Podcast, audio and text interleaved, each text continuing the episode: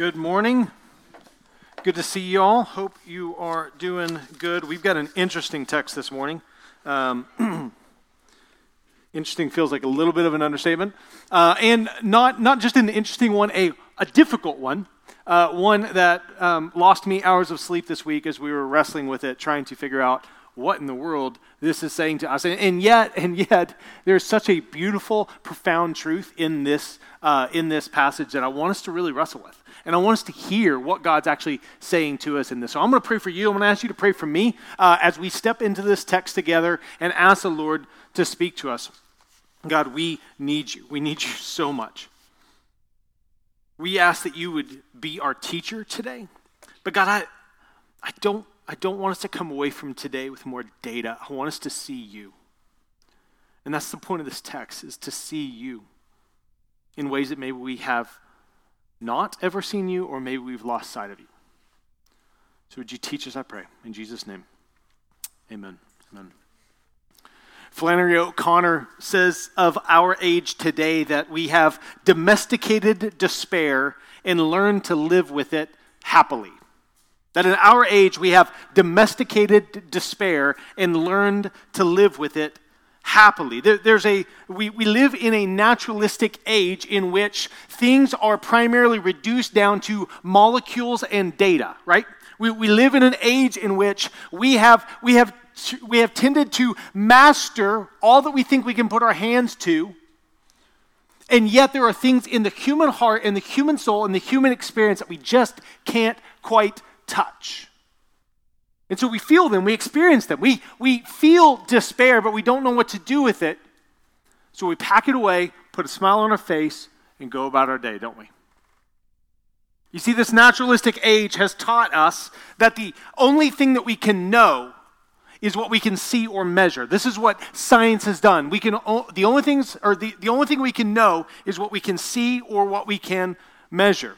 Our, our age is defined. Uh, the Charles, the philosopher Charles Taylor says that we're defined by and framed in by the immanent frame. What he means by that is that the only thing that we can affirm as a culture are things that we have sense perception of, that we can touch, that we can that is right around us.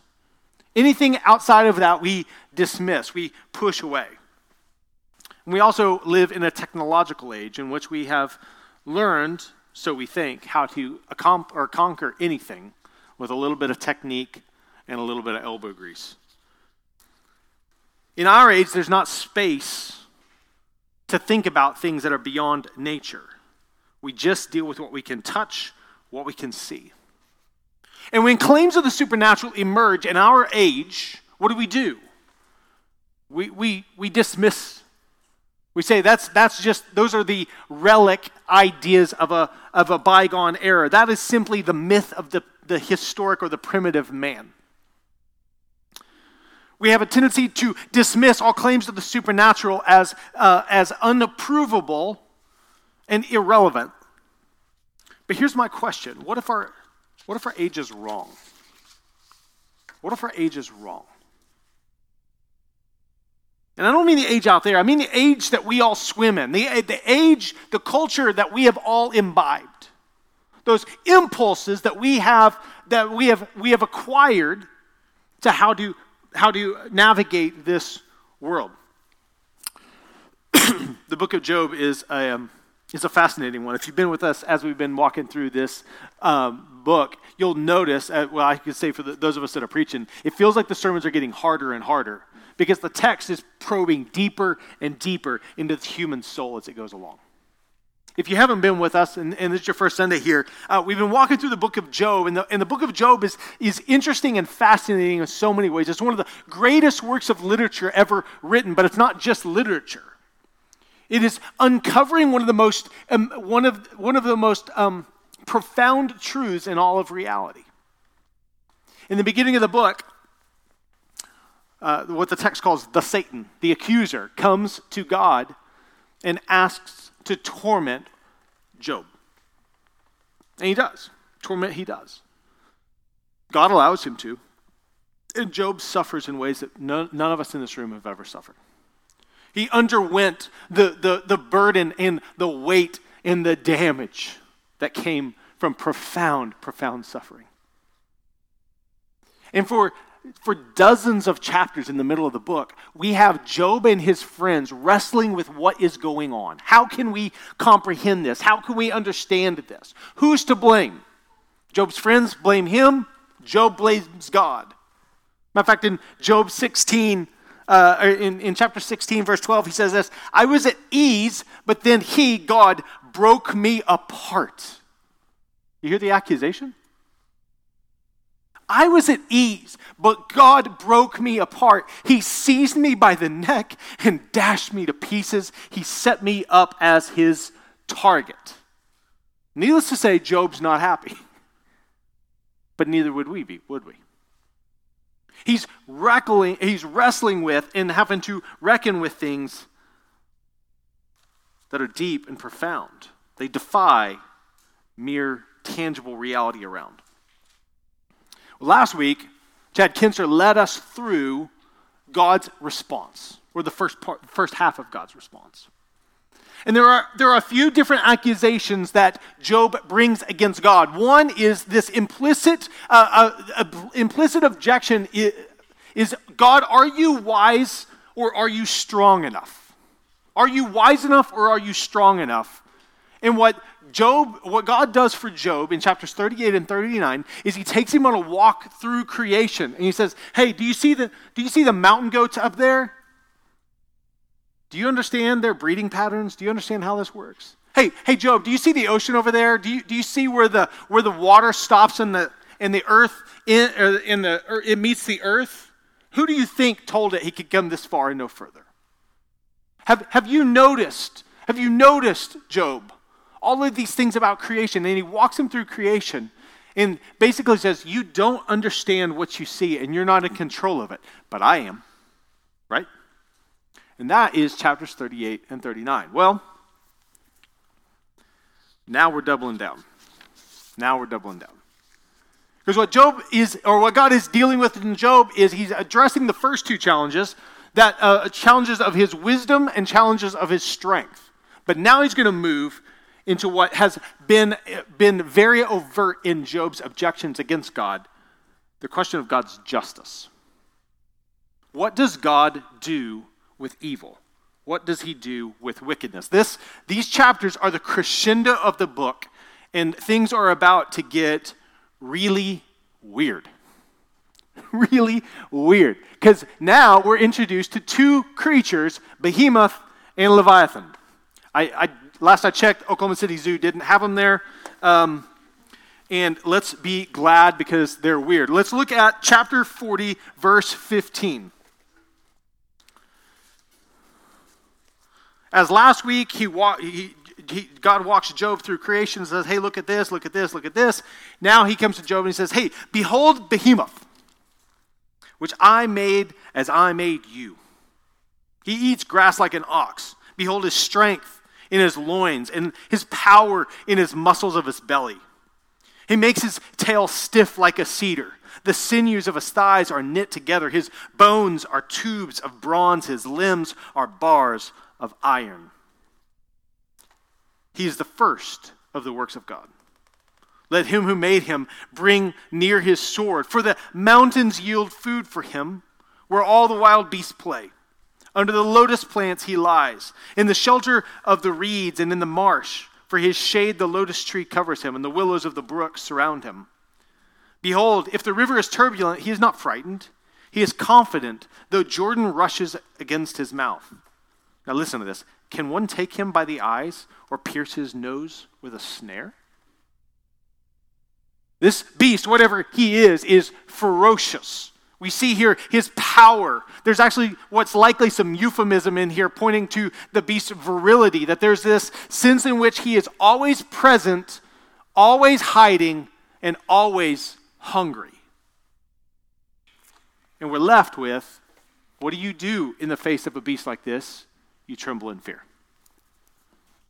Job's not done, or God's not done. He now turns our attention to Leviathan. You thought Behemoth was weird. Now we get Leviathan, and we also get one of the funniest parts in the book. Job 41, verse 1. He says to Job, Can you draw out Leviathan with a fishhook? Or can you press down his tongue with a cord? Can you put a rope in his nose and pierce his jaw with a hook? Will he make many pleas to you? Will he speak to you soft words? Will he make a covenant with you to, to take him for your servant forever? will you play with him as with you uh, as with a bird? Or will you put him on a leash for your girls? My girls are in the back. You want one on a leash? Will traders bargain over him? Will they divide him up among the merchants? Can you fill his skin with harpoons and his head with fishing spears? Lay your hands on him in battle. Remember the battle. You will not do it again. We're presented now with this Leviathan, this, this beast or this being that you don't want to play with. You're not going to mess with. If you do, it will go badly for you. You won't do it again. He, he goes on in verse 18 I won't keep silent concerning his limbs or his mighty strength or his goodly frame. Who can strip out his outer garment? Who can come near to him with a bridle? Who can open the doors of his face? Around his teeth is terror. His back is made of rows of shields, shut up closely as with a seal. It goes on in verse 18. His sneezings flash forth light, and his eyes are like the eyelids of the dawn. Out of his mouth go flaming torches, sparks of fire leap forth. Out of his nostrils comes forth smoke as from a boiling pot and burning rushes. His breath kindles coals, and a flame comes forth from his mouth.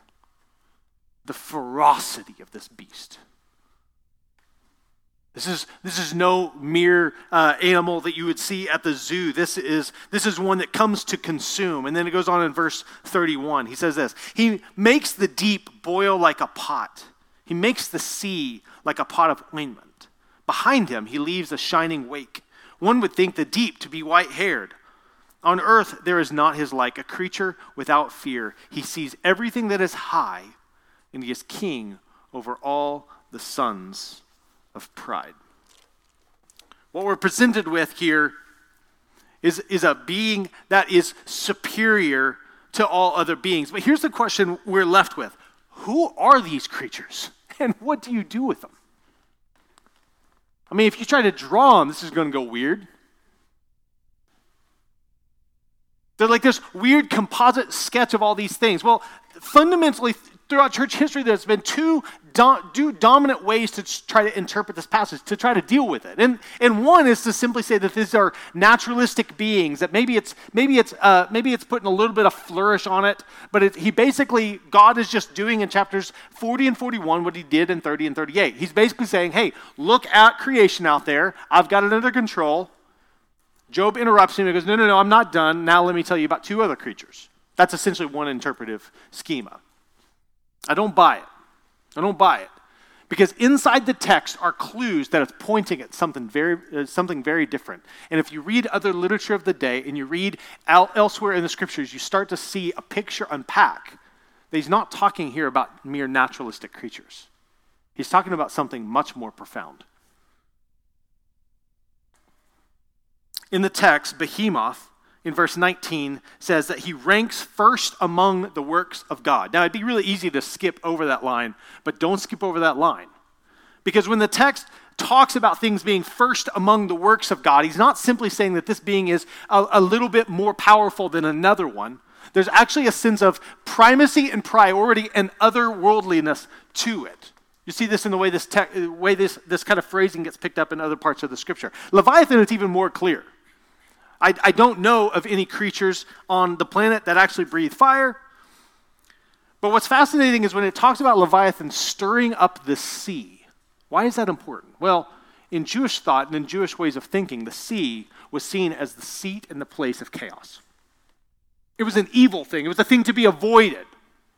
It was a thing to be to, to, to go around, to, to stay away from, because the sea was understood as not just where chaos resided, but as the source. And in even Jewish mythology, that's the way it's seen, that the sea is the source of chaos, of the source of evil. It's something to be afraid of. And here he's saying basically that the sea, the place of chaos, is where Leviathan goes, goes for a picnic. He stirs the waters. This idea of sea imagery is, is very clearly linking this creature and hence the others to this idea of the supernatural. Behemoth is described in similar ways that the Canaanite god Mot is described, who is understood as the god of the dead. And Leviathan is described elsewhere in Scripture and elsewhere inside of uh, even some old, uh, older Jewish apocalyptic literature. Um, that both of these creatures are seen as the source of evil and wickedness. So, this is what Job hears. When he hears Behemoth and Leviathan, he's not like, hey, which zoo is it at? He goes, oh, we're talking about that now. That's what happens with Job. This gets picked up a little bit in Isaiah 26 and 27. There are a few other places where Leviathan's name shows up in Scripture, but this is one of them. Isaiah says this in chapter 26, verse 20 Come, my people, enter your chambers and shut your doors behind you. Hide yourselves for a little while until the fury has passed by. For behold, the Lord is coming out from his place to punish the inhabitants of the earth for their iniquity. And the earth will disclose the bloodshed on it, and there will be no more cover, uh, uh, and, and will no more cover it slain. Then it says this in chapter 1 of verse 27 In that day, the Lord, with his hard and great and strong sword, will punish Leviathan, the fleeing serpent, Leviathan, the twisting serpent, and he will lay the dragon that is in, or he will slay the dragon that is in the sea when I was reading through commentaries, one of my favorite commentaries on Revelation, as when he gets to the beasts in Revelation, actually picks up on this and he says the, what he's pointing back to are these two beasts. He's, he's, there's connections here that are in the language. The, the language, we can't say precisely what Job understands here, but what we do know is that Job is not seeing these as mere creatures that are a little stronger than the other ones. That what Job is seeing here and hearing here are a different order of being. He's, he's recognizing that God is pointing to the reality of supernatural evil in the world. He hears about these beasts, and his mind goes to chaos, death, accuser, the enemy. That's where Job's mind goes, and it's rightfully so. See, human history is not created by a series of atomic collisions. That's not how human history moves ahead naturalistic explanations of human history fall flat. What Job is forced to confront is that supernatural evil does exist, it is powerful, it does damage, and it is to be feared. It cannot be overtaken by human wit or human strength. And this is what Job is confronted with. But it actually leads us to two other confrontations in the text that are even more profound. The first is God's confrontation with supernatural evil. Let's go back to the verses that we read a second ago Job, Job 41, starting in verse 1. God asked Job, Can you draw Leviathan with a fishhook? Or press down his tongue with a cord? Can you put a rope in his mouth or pierce his jaw with a hook? Will he make many pleas to you? Will you speak or will he speak to you in soft words? Go on to verse 7. Can you fill his skin with harpoons or his head with fishing spears? Lay your hands on him. Remember the battle. You will not do it again. Again, reminding Job that what he's dealing with is something that's way above his pay grade. But then he goes on and says this Behold, the hope of a man is false. He's laid low even at the sight of him. No one is so fierce that he dares stir him up. No one dares stir up Leviathan. But then listen to this. Who then is he who can stand before me? Who can stand before me? Who has first given to me that I should repay him? Whatever is under the whole heaven is mine. You see, Job is confronted with and forced to face the reality that supernatural evil is at work in his life. He may have tried to blame God. He may have tried to blame nature. He may have tried to point to all kinds of sources of his suffering. But ultimately, what we know, because we read the beginning of the book that Job didn't get, that the enemy was at work, right? that the Satan was at work, that the Satan had asked to torment him and was tormenting him. Job didn't know that, but we know that. But what God is doing here is, is bringing Job around to understand you don't know what you're dealing with, but I do. You can't touch Leviathan. Then what makes you think you can touch me? Because he can't touch me. Do you see the power in this? I think I speak for all of us when I say that whether we label it this or not, we encounter evil all the time in ways that we don't know what to do with. Like, life is way more like a war zone than a tourist jaunt, isn't it? We sometimes want to treat life as a, as a, as a, as a, a tr- tourist escapade. We're just going to go and we're going to do new things and try new things and eat new food and encounter and, and have new experiences. But often it's just because we're trying to mask the fact that it's a war. It's a war. So often we're confronted by life and things that are, that are beyond just the physical around us. We're, we're, we're wrecked by, or people around us are wrecked by addictions, by abuse. I've got, I've got a friend who has, has, has, she was abused so deeply and dearly as a, as a little, little kid. I, you can't explain it by just going, some people just do bad things. There's like supernatural evil wrapped up in what's gone on here. Throughout human history, we see slavery and oppression. We see all kinds of evil in the world. And this is why Paul reminds us in Ephesians 6 that it's not against flesh and blood that we wrestle, but actually against powers and principalities of the air. He reminds us that not all that we war against is mere physicality. But then we watch Jesus encounter supernatural evil. We cower we cower under its weight. And Jesus, Jesus sees the demoniac, tells the demons get out. Jesus wrecks perfectly, perfectly good funerals by raising the dead, so now we got to do something else. He, he, he comes to the people that have been hurt and oppressed, and with the word heals them. At the beginning of his ministry, he encounters temptation from the enemy that none of us have ever understood. And he makes it just look easy.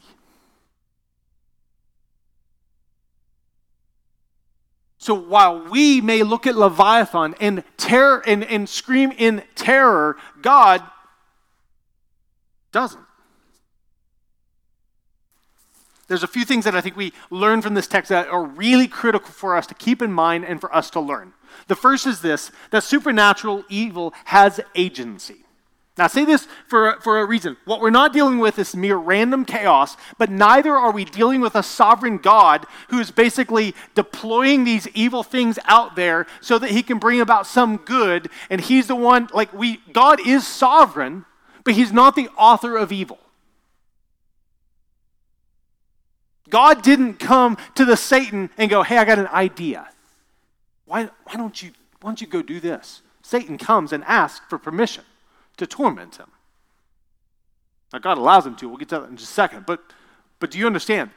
The evil is not sourced in God.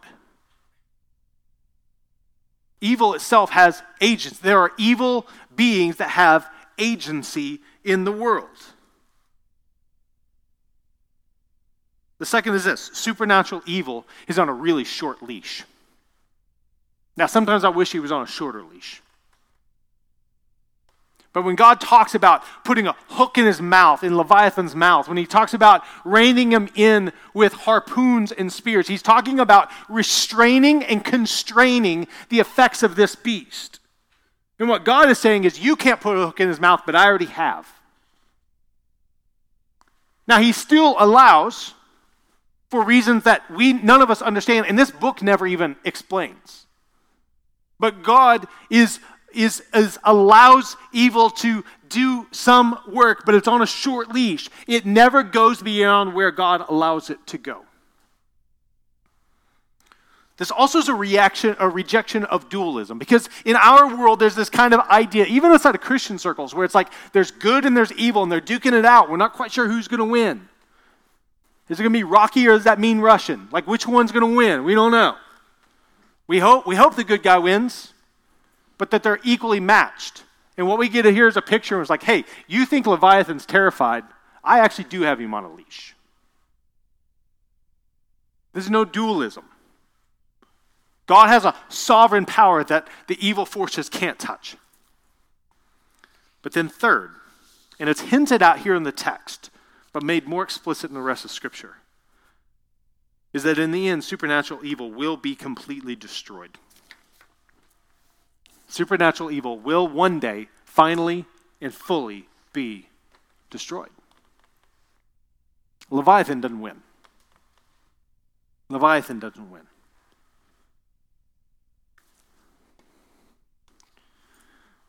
Christopher Ash, in his Job commentary, says this The point of Job 41 is to make us tremble at the awesome and fell power of the prince of evil. In other words, we are supposed to be in awe of Behemoth and Leviathan.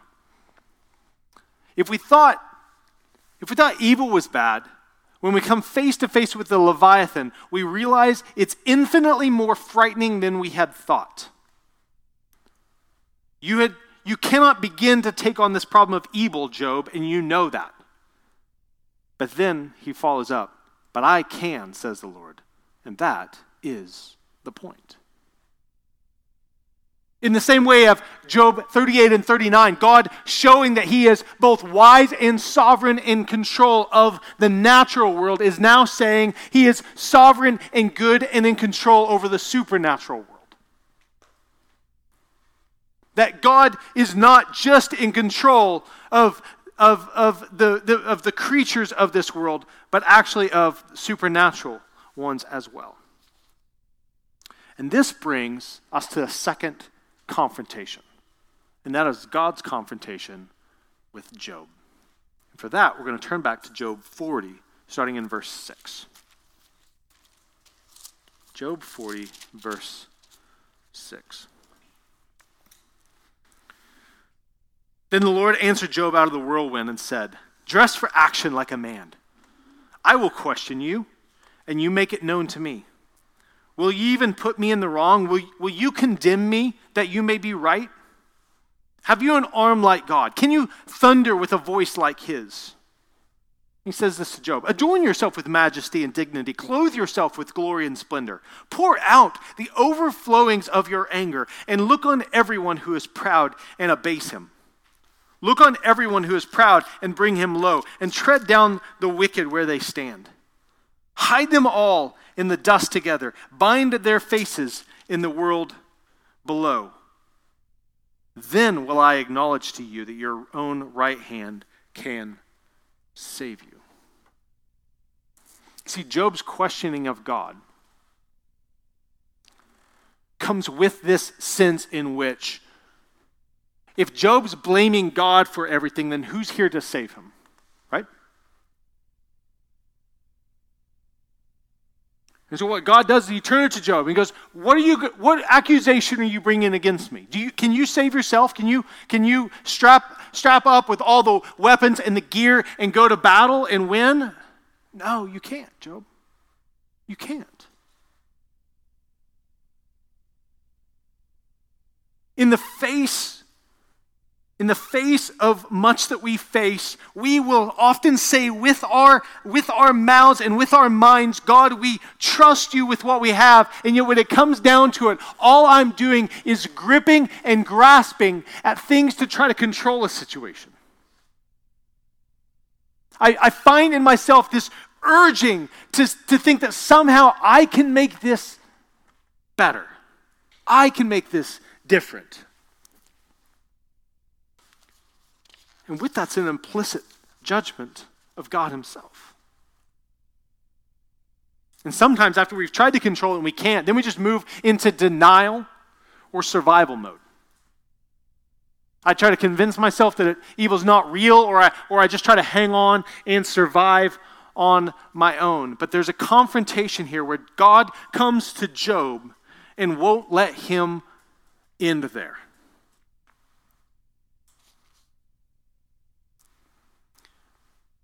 As Blake mentioned, this is Palm Sunday. And, and we think, and, and, and if you grew up in the church, maybe you saw the, maybe you, maybe you even participated in the kids' plays where we, we bring out the palms and we wave them and, and we celebrate this, this, uh, this day in which Jesus comes into the city of Jerusalem and everybody's happy.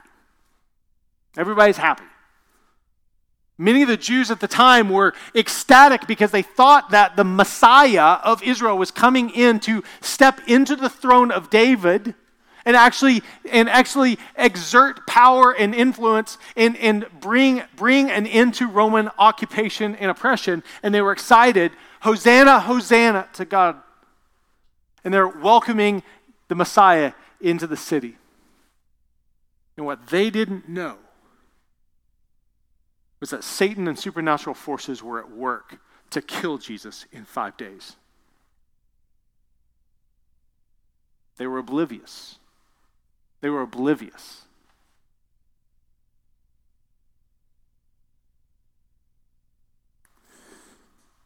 And yet, it's actually in that very instance in which Jesus allows the evil to crush him, he actually crushes evil itself. It's actually in his death and in his subsequent resurrection that evil is dealt a death blow. That it's actually in this moment where it looks like evil has won that God Himself wins. Listen to the words of Ray Ortlund as he's talking about the, God's victory over Leviathan back in Isaiah 27. He says, The victory God has won over everything set against His glory and our happiness is the greatest truth in the universe. God has not only restrained evil, He has not only made it serve His good purposes but will also annihilate evil at the end of time. His threefold, hard and great and strong sword will hack to pieces the threefold Leviathan the fleeing serpent, Leviathan the twisting serpent, the dragon that is in the sea. No compromise, no mercy. It will be good versus evil, simple as that, and evil will be destroyed fully and forever. And then he says this How does that battle play out? At the cross. At the cross, where the suffering servant became the Christus victor, the Christ with victory. We don't have a hook in Leviathan's mouth, but he does, and we can trust him.